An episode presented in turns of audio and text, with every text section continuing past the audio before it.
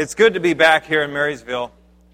My name is Mark Hoxo. I am one of the pastors at Damascus Road Church, but I mainly now uh, attend and serve at the Snohomish campus, and so I don't get to be here in Marysville as often, although you'll see me poke my head in here every once in a while because I I can't stand not being here uh, all the time. So, but anyway, it's really good to be here, and it's really nice to see a lot of familiar faces, and then it's also good to see some faces I've never seen before um, because that means that things are still going on here in Marysville, which is which is just uh, glorious, and it's a blessing.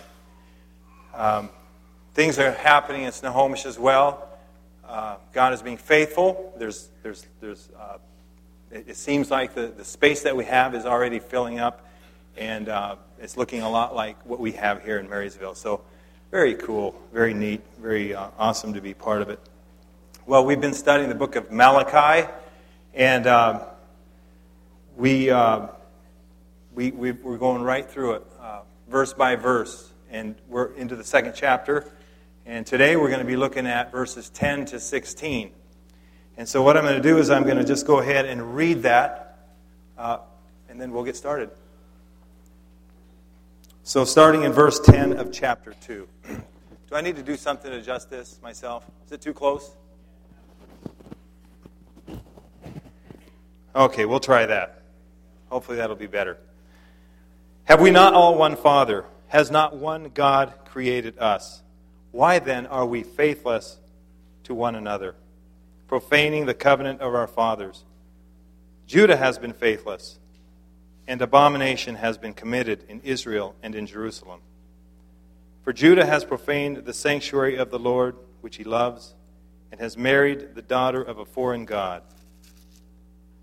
May the Lord cut off from the tents of Jacob any descendant of the man who does this, who brings an offering to the Lord of hosts. And this second thing you do, you cover the Lord's altar with tears, with weeping and groaning, because he no longer regards the offering or accepts it with favor from your hand. But you say, why does he not? Because the Lord is witness between you and the wife of your youth, to whom you have been faithless, though she is your companion and your wife by covenant. Did he not make them one with a portion of the Spirit in their union? And what was the one God seeking? Godly offspring. So guard yourselves in your spirit, and let none of you be faithless to the wife of your youth. For the man who hates and divorces, says the Lord, the God of Israel, covers his garments with violence, says the Lord of hosts. So guard yourselves in your spirit, and do not be faithless. In this sixteenth verse is actually a bit of a difficult verse to translate from the Hebrew into English, or any other language for that matter. So it's alternately also been translated as, for, for the Lord, the God of Israel, says that he hates divorce and him who covers his garments with violence. Okay, so this this part of Malachi is, uh, according to what the commentators say, one of the more difficult parts of Malachi to interpret. And I think part of that is translationally. It's a bit difficult to to uh, understand exactly what Malachi was saying, but we're gonna we're gonna try to work our way through it anyway. And uh, I just pray that God would uh, just uh, uh, through His Holy Spirit kind of make clear what His Word means and and what it, what He has for us through His Word. But so far, as we've been studying this book of Malachi, Um, we have seen that Malachi has been bringing uh, charges against the priests uh, of his day. Uh, and he's been charging them with gross negligence in uh, in their worship of God and in how they have been leading the people of God. They've been charged with despising the Lord's name by receiving from the people to offer to the Lord what Malachi calls polluted offerings. Lame sheep, blind and broken-legged sheep uh, were being brought to the altar by the people of God and being offered to God as sacrifices. Now clearly the people were not bringing their best to God, and the priests uh, didn't show much concern as they received those gifts in the low quality of those offerings. Now, the priests were also charged by Malachi as, as causing many of the people to stumble because of the instructions that they were giving them. As messengers of the Lord of hosts, they were responsible to shepherd the people, just as pastors are now. Their job, of course, was was uh, different in many ways and, and extensive in some ways that, that we don't have that same office of priesthood nowadays in the New Testament as they did back then. But they still had a responsibility to teach sound doctrine and right theology. That is, the things about God that were true and had been revealed over the uh, over the past generations about who Yahweh was.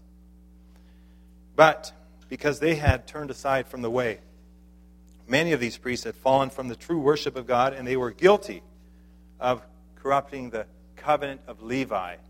And, of course, we heard last week through Sam and Chris, I think, here, about how this Levitical priesthood of which they were they were uh, part and parcel of, uh, they had the responsibility, and God had given just to Levi and to Levi's descendants this office of the priesthood, but they had corrupted that office through their uh, negligence as priests. Their worship of God had become so polluted and was raising such a stench toward heaven that, as we heard last week, God promised that he would take the dung from those sacrificed animals that they were bringing into the temple and that he would spread that on their faces. That is the point of where God was at with these priests. I mean, the total disgust that he had with them. The worship of God by these sons of Jacob had become nothing more than empty religious exercises.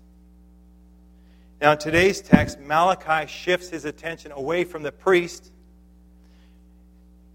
to all the people, including the priest, and also including himself. And we can see that in the tenth verse, where, where he includes himself with the people when he says, "Have we not all one Father? Has not one God created us? Then why then Why then are we faithless to one another, profaning the covenant of our fathers?" It appears that, as we read this passage, that the worship at the temple was not the only place where the people had lost true devotion to God. This apathy that the worshipers had toward God had, had certainly infiltrated their, their homes and their families as well. In fact, this is the area of life where it probably started for them. True worship and devotion of God must begin in our hearts, and it's in our homes uh, before it goes anywhere else. And then it necessarily must impact every area of your life as well. When devotion to God is relegated to one or two days a week, or or month, or year, or only in a particular place, or in a particular building, and hostility toward God and indifference toward God is what marks your life outside of those times, then we know that that uh, worshiping God is false and displeasing to him when we actually then come to worship. That's what we see here. That's what we see happening in Malachi. Is that is exactly what these folks were doing. Their lives, their hearts were far from God. The God of Israel, the God of Judah, the God of Abraham, Isaac, and Jacob, the one who had shown incredible faithfulness to his, his children, his people, these people, these people during the time of Malachi had completely lost their devotion to God. But when we're talking about marriage and divorce, that is where you see either faithfulness or faithlessness. And in their case, there was extreme failure when it came to their marriages and to the rates of divorce and marrying foreign women, as we are about to look into. Their faithlessness here amounted to what he calls a profaning of the covenant of their fathers and the sanctuary of the Lord. By profaning, he means that they failed to acknowledge as holy those things that God had set apart as being holy. And of course, those things that were holy to the Israelites, first and foremost, was their covenant, I believe, with God that they had, they had, uh, uh, that they received through Abraham. But in what ways had they been faithless, and what abomination had they committed? There were primarily three things. First, Malachi tells us that the men were marrying uh, women who worshipped idols. He calls them daughters of foreign gods. S- secondly, they were divorcing their Hebrew wives, presumably, sometimes, perhaps more often than not, so that they could marry these foreign women. And thirdly, Malachi expresses God's displeasure with them because when they came to the altar, they were weeping and they were groaning because they were getting the sense that God was displeased with their worship. Well, in order for us to, I think, really understand the weight of the charges that Malachi is bringing to the people of God and against them, it's helpful for us to to have an understanding of this covenant of the fathers that he's talking about. So we're going to take a, a, a few minutes to look back at some of the passages uh, in the Old Testament where, where God gives the covenant to his people.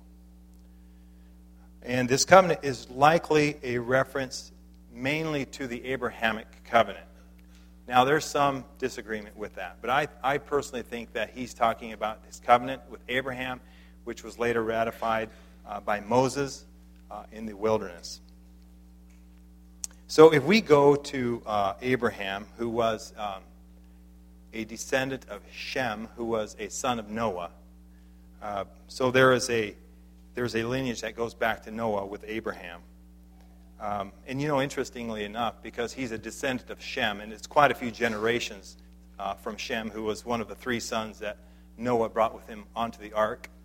And so Uh, The Jewish people who are called Semites or Semitic people, it comes from the fact that they are, in fact, children of Shem also. Their descendancy goes, their ancestry goes back to Shem. So Shemites, Semites, same difference, right?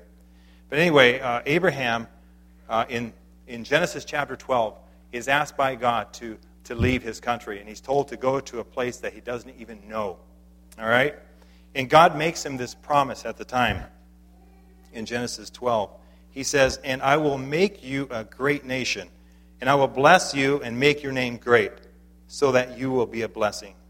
I will bless those who bless you, and him who dishonors you I will curse. And in you all the families of the earth shall be blessed." Now later in chapter fifteen, God makes the covenant, and it's a very interesting chapter um, to read, because there's a the way that God actually uh, does the covenant is is is very, very amazing. I'm not going to go into that now. Only I'm going to read to you what what God said um, in the covenant. In the covenant that God made with Abraham, he promised him that his offspring will be as numerous as the stars in the heavens. So he makes this promise. Now at this time, Abraham has no, he's got no kids even. You know, he and his wife Sarah are like, they're both getting on in their years, no children yet, but God is making this promise to him, and he, and he makes this covenant with Abraham saying, you're going to have a lot of kids, and not only that, but you are going to have so many descendants that it's going to be like the stars in the heaven. And later he tells him, it's, he goes, look at this, look at the sand on the on the on the ocean, on the beaches, and he goes, that's what your um, what, that's what your line is going to be look like. In chapter seventeen of Genesis, God establishes circumcision as a sign of the covenant with Abraham and for all of his descendants, and makes him this promise. He says, "Behold, my covenant is with you, and you shall be the father of a multitude of nations." No longer shall your name be called Abram, but your name shall be Abraham. For I have made you the father of a multitude of nations. I will make you exceedingly fruitful, and I will make you into nations, and kings shall come from you. And I will establish my covenant between me and you and your offspring after you throughout their generations for an everlasting covenant, to be God to you and to your offspring after you. And I will give to you and to your offspring after you the land of your sojournings, all the land of Canaan, for an everlasting possession, and I will be their God.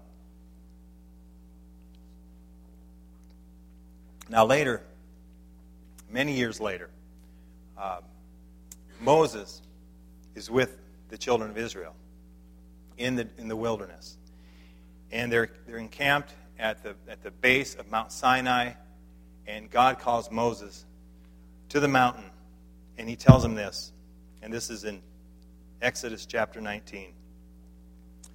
Thus you shall say to the house of Jacob and tell the people of Israel, you yourselves have seen what I did to the Egyptians and how I bore you on eagle's wings and brought you to myself. Now, therefore, if you will indeed obey my voice and keep my covenant, you shall be my treasured possession among all peoples, for all the earth is mine, and you shall be to me a kingdom of priests and a holy nation. These are the words that you shall speak to the people of Israel. So this is the covenant that God made with his people, the covenant that was ratified by circumcision on every male child as a sign and a seal of that covenant. And as part of that covenant, God had given very specific instructions about many different things. I mean, if you look through uh, the Mosaic laws, there's there's a lot of different ways in which God said, this is how I want you to live your lives as a nation that has been set apart from the rest of the world. One of those, one of those laws or instructions that God gave to his people is in Deuteronomy chapter seven, verses three and four. He says, you shall not intermarry with them. That is, with those lands where they went to, where God was telling them that you're going to be going into Canaan, and, and there's going to be all these different people groups there who you're going to conquer, that I'm going to go and I'm going to help you, um, uh, you know, kick them out of the land.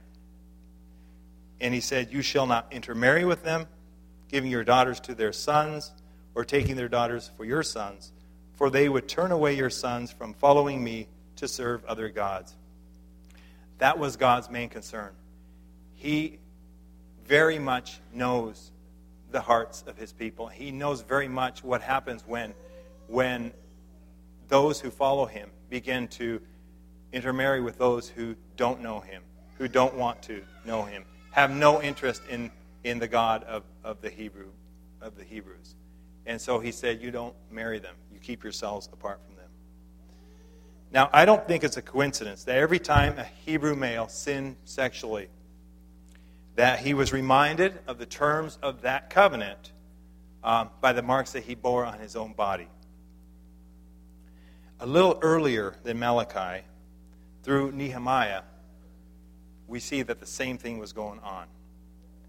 Uh, he had the same concern. He sounded the same warning that Malachi did. And, and in Nehemiah, uh, he says this. He says, in those days also I saw the Jews who had married women of Ashdod, Ammon, and Moab. These are these different tribes that the Jewish people were intermarrying with. And half of their children spoke the language of Ashdod, and they could not speak the language of Judah, but only the language of each people. And I confronted them, and cursed them, and beat some of them, and pulled out their hair. And you see, there's a, there's a guy who is like really passionate about what God says, right? He's actually beating on them, and he's pulling their hair out. And I made them take an oath in the name of God, saying, you shall not give your daughters to their sons, or take their daughters for your sons, or for yourselves. Did not Solomon, king of Israel, sin on account of such women? Among the many nations there was no king like him, and he was loved by his God, and God made him king over all Israel. Nevertheless, foreign women made even him to sin. Shall we then listen to you and do all this great evil and act treacherously against our God by marrying foreign women? Well, marriage is important. And while ultimately this passage that we're studying isn't necessarily just a passage about marriage or divorce, and that this is, you know, you know, that's not part of this sermon is, is to say, you know, this is how, uh, this is when it's okay to divorce, this is when it's not, and all that. But marriage is important. And uh, as we see in this passage, it's it's to God very important. Um, and in, in verse ten, Malachi, he references creation when he says, has has not God created all of us? And, and, and, and he does that to remind us that, that marriage is not just a cultural construct that has been created by us or by, by man sometime in history. Uh, you know, because if it was, then maybe we could we could shape it, we could bend it, we can twist it to make it fit whatever we wanted, whatever definition we wanted. Not that that happens in our time today at all, but it could possibly, I suppose. But really, God created marriage already uh, in the Garden of Eden as a divine institution between one man and one woman. After God had created, you know, everything that he did and had created Adam, the aloneness of Adam was the only thing that God looked at and said, now this isn't good. And so to repair that, he created. He, he he took a rib out of Adam, and he created Eve. And Eve became his wife. And even though, and, and, and with Eve then, of course, Adam was now a, com, a complete. He was he was a complete unit. Up until that point, he was he was incomplete. He was only half of who he should have been. But with Eve, there was completion. And even though sin entered into the garden because of their disobedience, God uh, allowed them to fulfill his earlier mandate to be fruitful and multiply. And before long, we see that the earth is being filled up. Throughout the pages of the Old Testament, we can see that God views marriage um, as something that is, is very important. And he, and, he, and he compares marriage to his relationship with Israel, with his people. Just as now, the church is the bride of Christ. In the Old Testament, Israel was, in a sense, the bride of Yahweh, even though that terminology isn't used. But many times, God does refer to Israel and Judah as having committed adultery with him by worshiping foreign gods. Take a look in Jeremiah chapter three, verses six to ten. An example of God's, you know, again, um, rebuke of, of, of Israel and Judah for for uh, committing adultery. And uh, it says this. It says, "The Lord said to me in the days of King Josiah, have you seen what she did, that faithless one, Israel, how she went up on every high hill and under every green tree, and there played the whore. And I thought, after she has done all this, she will return to me. But she did not return. And her treacherous sister Judah saw it. She saw that for all the adulteries of that faithless one, Israel, I had sent her away with a decree of divorce. Yet her treacherous sister Judah did not fear, but she too went and played the whore, because she took her whoredom lightly. She polluted the land, committing adultery with stone and tree. Yet for all this, her treacherous sister Judah did not return to me with her whole heart, but in pretense, declares the Lord." So you see uh, God's absolute, you know, discouragement and disgust with, with Israel, and um, and and like committing adultery with stone and tree. That's just a reference to to, to, to images made out of stone. Uh, and the tree image, of course, is is when uh, it, it seems like whenever there was idolatry in Egypt, they would erect this Ashtoreth pole, which which they would use as a as a uh, an idol, and it represented I, I, uh, false gods. So God says that Judah only returned to him in pretense, not with a whole heart. And so we see that this pretend relationship with God continues, and that is why uh, Malachi issues such a dire warning when he says, "May the Lord cut off from the tents of Jacob, any descendant of the man who does this, who brings an offering to the Lord of hosts. So anyone who is who is uh, engaged in this type of idolatry, who is marrying foreign women, and at the same time coming to me with offerings, he says, these are the people that God says need to be cut off from the tents of Jacob. Not only them, but their descendants as well. That's how seriously God takes this type of uh, uh, this type of false worship as what was going on in, in Israel. The purpose of marriage is about something far greater than our own personal happiness or fulfillment, as they were obviously um, more interested in is what can make them happy. How can they feel more fulfilled? I mean, I think a lot of these uh, these men were probably, as their wives were getting older, uh, maybe in their own eyes, they thought their wives were, were losing the, their youthful beauty that they once had, so they would divorce them to go and find this, you know, really uh, young, perhaps very nice-looking, exotic woman, and taking her into his home uh, as his wife. Now that's just um, using marriage as uh, complete, completely in the opposite way, obviously, that God intended. But the Bible tells us really about what marriage is about.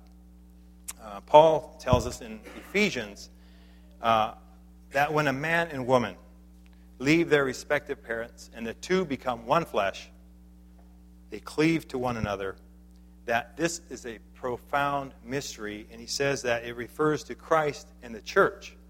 It's in Ephesians five twelve. And as part of this mystery, we see in Malachi chapter two, verse fourteen, that the Lord is a witness at every Christian wedding. And in verse fifteen, we see that he apportions his spirit in the union of every Christian couple. The reality is this, that wedding vows are not only made to one another when we get married, but they're also made to God. God is a witness at our wedding. To the extent that we fulfill our marriage vows and our marriage covenant, we accurately represent Christ and his love and his faithfulness and his sacrifice to the church. When a man is unfaithful to the wife of his youth, he preaches lies about Jesus. And furthermore, as Malachi makes clear, marriage is, is more than um, just that, but there's also an additional thing. And he says it's to produce godly offspring. Now imagine the challenges that, as parents, we all face in in raising godly offspring. I don't think any one of us will, you know, if I say, now which one of you has raised really godly offspring? I mean, we're all going to feel like we we fail at that. And it's only by God's grace that any one of us are able to, um, you know, we do what we can, and we pray that God does the rest. But that is ultimately what God is very concerned about. And he's concerned about that for future generations. Just as he was then, God is still concerned about future generations now. The fact of the matter is, It's it's it's much easier and much more possible, and God works within the framework of family and a husband and a wife being married to one another, committed to one another, faithful to one another, um, in it for the long haul together, raising kids together. Um, that is that is how God works, and that's why where God takes our weak efforts and he's able to actually do something with that, and he does that. He blesses those efforts. But when divorce happens, when families are torn apart and uh, remarriage happens that shouldn't happen and things like that, that is where you just see families tend to get kind of, they, they can get messed up. And it can be really ugly and it can be really sad. And um, ultimately, God is concerned about godly offspring because that is how he, that is, that is, Those are oftentimes, those children are the ones that he uses to carry the torch of the gospel for future generations. But when a person, um, when a person goes out intentionally and seeks out an unbelieving spouse uh, who doesn't love Jesus, who doesn't trust Jesus, who doesn't believe Jesus, uh, that's profaning the covenant and inviting the discipline of God.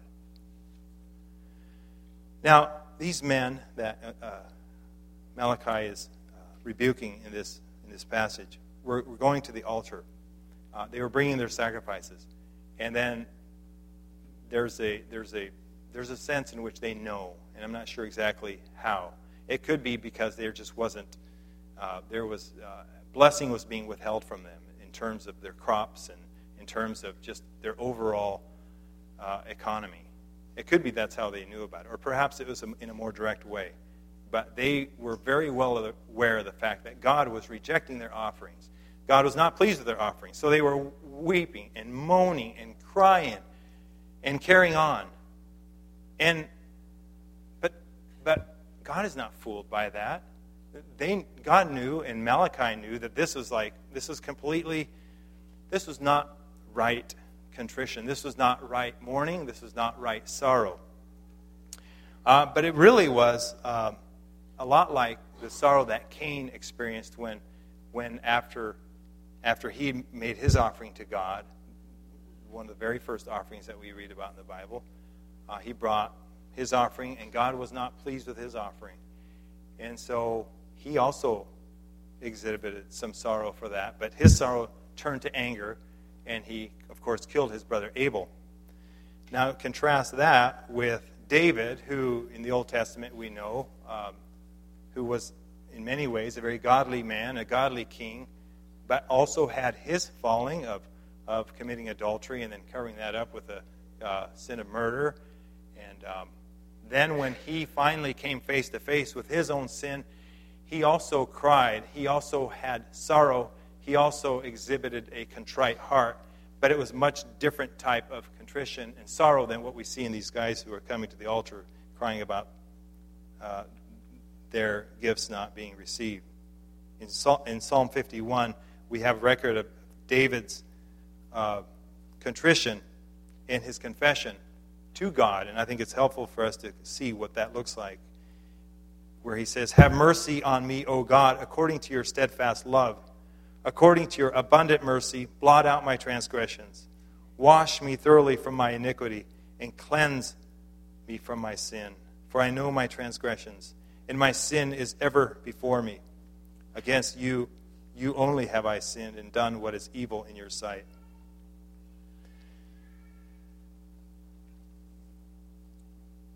Now God did not receive their offerings because they came to him as hypocrites, pretending that everything in their life was just fine, that their their their marriages were within God's, you know, will and so forth. But meanwhile, they were, you know, away from the altar. They were going home, abusing their wives. They were divorcing their wives. They were marrying daughters of foreign gods, um, and, and, and carrying on in all sorts of ways that was uh, totally outside of the covenant which they had uh, through Abraham. Uh, in the New Testament, Peter tells us that um, um, the importance of this marital relationship being uh, being good in the sense that if we are if we are praying to God, he says, uh, "Likewise, husbands, live with your wives in an understanding way, showing honor to the woman as a weaker vessel, since they are heirs with you of the grace of life, so that your prayers may not be hindered." Clearly, God cares about the relationships at home, especially between husbands and wives. Now, Malachi tells us that God hates divorce. Now, why does he hate it? It's clear that he does. Now, for anyone who's been through a divorce or has had close friends or family go through a divorce, you understand why. Perhaps your parents divorced while you were yet a child, or perhaps when you became adult, an adult. It doesn't matter. It still hurts. Yet we see divorce happen very frequently in our culture today, uh, even among Christians. We live in a world where it's easier to, to annul a marriage covenant than it is to... to uh, to annul a say, twelve-month lease on, a, on an apartment. And when it comes to lives affected, uh, the marriage covenant should be much harder to annul. God's desire is that we honor our marital covenant and the vows that we spoke on our wedding day. As the priest during Malachi's day had a lax attitude toward divorce and remarriage back then, so do many pastors in the church today. And it truly is. It's kind of sad when you think about it. Now, God hates divorce for a number of reasons. First of all, because it breaks faith. It violates truth's standard. Secondly, God hates divorce because it really is harmful. It's harmful to the couple involved, usually leaving scars that will never fully be healed. It's harmful to friends and family and to society in general. But, you know, most of all, it's harmful to any of the kids that are involved, any of the children that are involved. You know, a lot of people say that it, it's actually better for the kids because now we're not fighting all the time. But you know what? I, I don't know. I, I think that um, especially as Christians, when we have struggles in our marriages, we need to we need to do whatever we can to try to make that marriage work. And I understand sometimes there's things that come up, and every case is different. But most of all, God hates divorce because He created marriage to be a picture of Christ and the church, uh, lived out by committed faithfulness of husbands and wives to one another. The love and the sacrifice of a husband to his wife, and the and the uh, respect and the submission of a wife to her husband. So divorce really illustrates an apostasy uh, or a falling away from Christ that illustrates damnation. Now, as we get to the end of this passage, notice that in verse fifteen, Malachi charges the people of God to guard yourselves in your spirit, and let none of you be faithless to the wife of your youth. And in verse sixteen, he says, so guard yourselves in your spirit and do not be faithless. He says the same thing twice, back to back, in verses fifteen and sixteen. And anytime something is mentioned twice in a row like this, I think it's meant to be a special a point of special importance, and so we dare not miss or overlook this command. Now, for these folks during the time of Malachi, it had been fifty to one hundred years or so since the temple had been rebuilt in Jerusalem. And the, and the people of God, they apparently were becoming a bit weary. Uh, perhaps they were weary because they expected certain prophecies to have already been fulfilled that had been prophesied by some earlier prophets. Possibly they felt that God had really kind of removed himself, and that he was so distant that it really didn't matter how they lived their lives. In any case, the apathy with which they worship God, it didn't come to them overnight. As with all great failings, it must have happened over time as they began to allow sin to slowly creep its way into their lives. They were definitely not guarding themselves against sin and faithlessness. That is why Malachi exhorts them twice, so that we too might get the message that we not allow sin to get a foothold in our lives.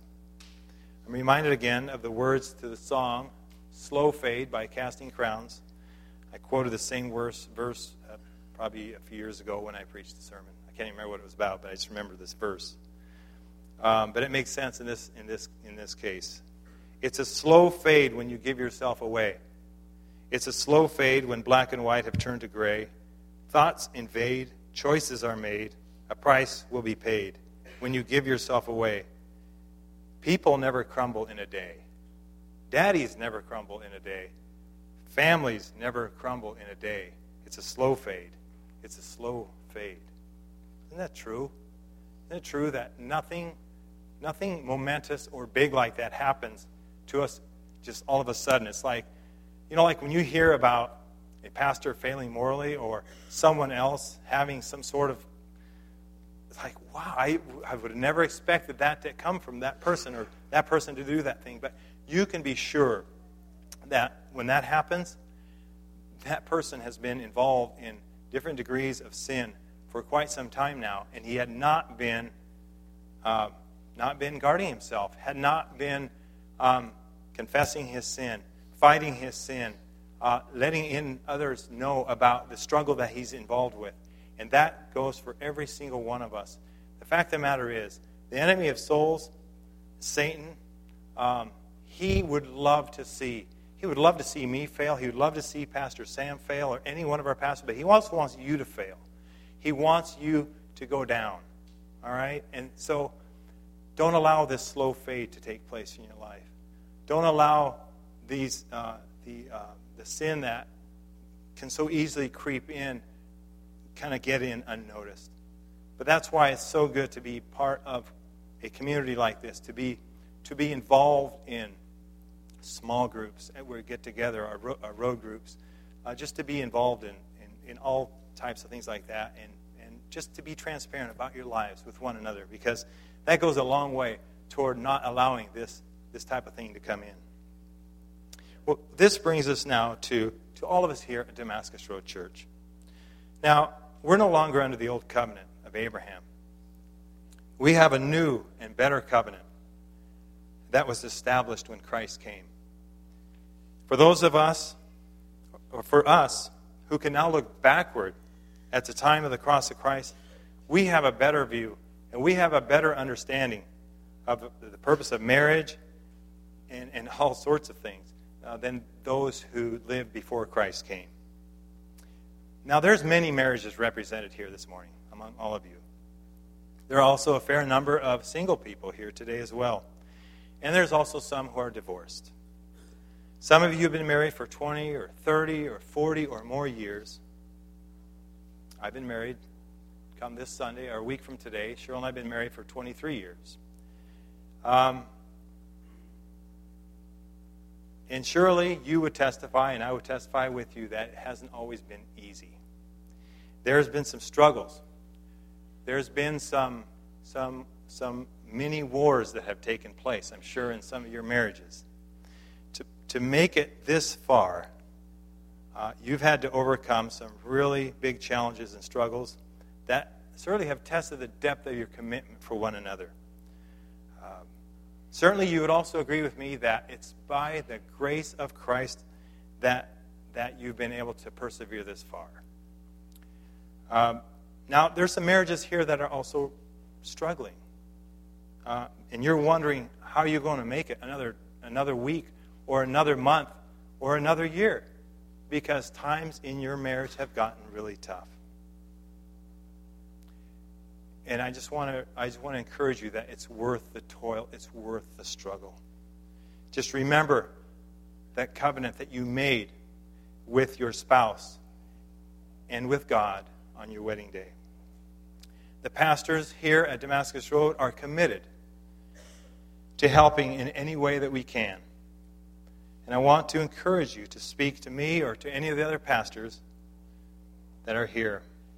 And I pledge to you that we will do whatever we know to help you. And if we can't, we will point you toward resources that will. That will.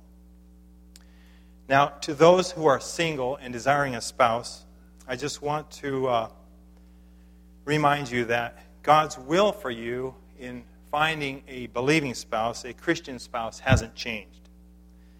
God reveals to us through Paul in Second Corinthians chapter six, verse fourteen. He says, "Do not be unequally yoked with unbelievers. For what partnership has righteousness with lawlessness? Or what fellowship has light with darkness? What accord has Christ with Belial? Or what portion does a believer share with an unbeliever?